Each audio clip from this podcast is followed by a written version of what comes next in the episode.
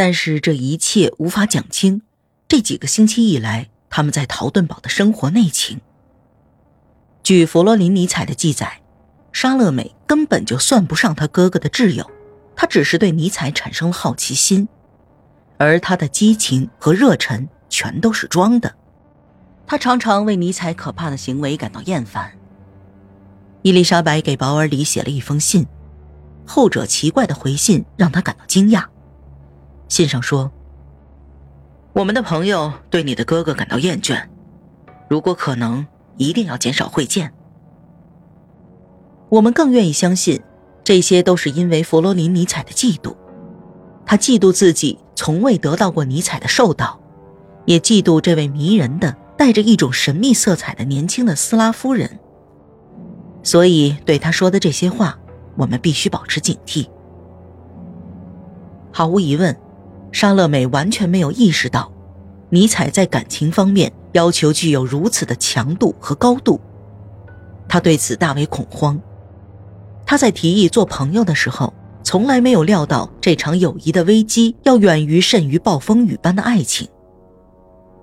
尼采强制沙乐美完全赞同他所有的思想，但是这位年轻女子却拒绝这种沟通。理智不可能像感情一样能够毫不保留的奉献。沙乐美自负般的保留触怒了尼采，于是他把这种保留当作错误，责备了沙乐美想要保持的独立。我们可以在他写给彼得加斯特的信中看到这些争执。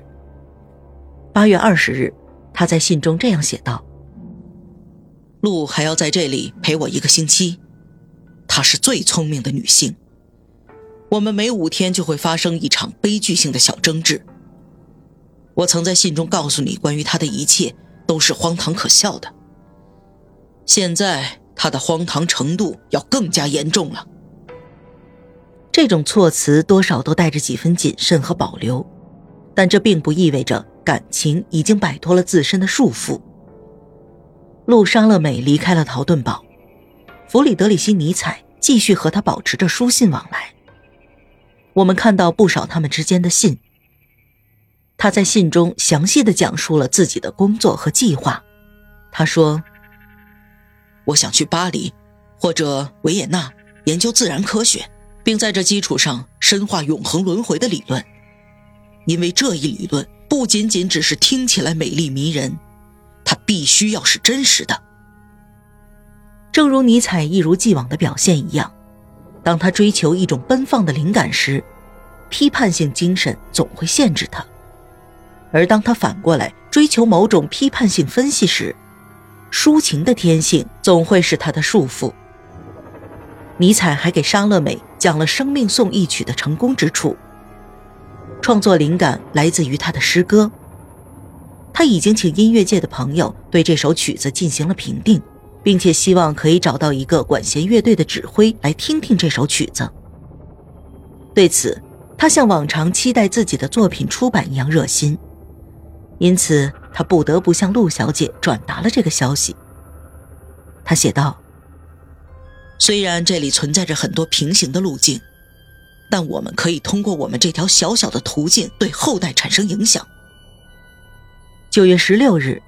尼采自莱比锡写信给彼得加斯特说道：“最新消息，路将要在十月二号来到这儿。两个月后，我们将前往巴黎。我的计划是，我们将在那儿待好些年。”他的母亲和妹妹在这件事上对他进行了责备，他十分明白，但他不会因为他们的敌意而感到不高兴。他这样写道。老母堡的所有德行都在与我作对，这样也不错。但是，仅仅在两个月之后，尼采和莎乐美的友谊就宣告破裂了。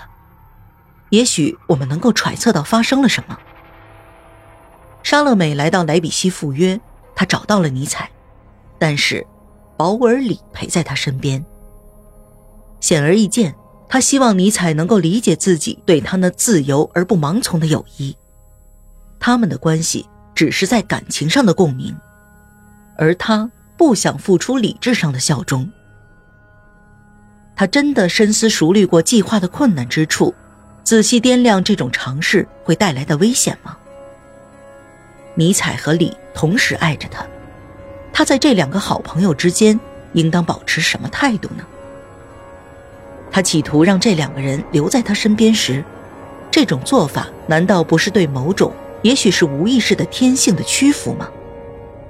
谁又能否定这种天性既有理智上的好奇心，也有女性的征服和控制欲呢？谁又真正的了解他内心的真实想法呢？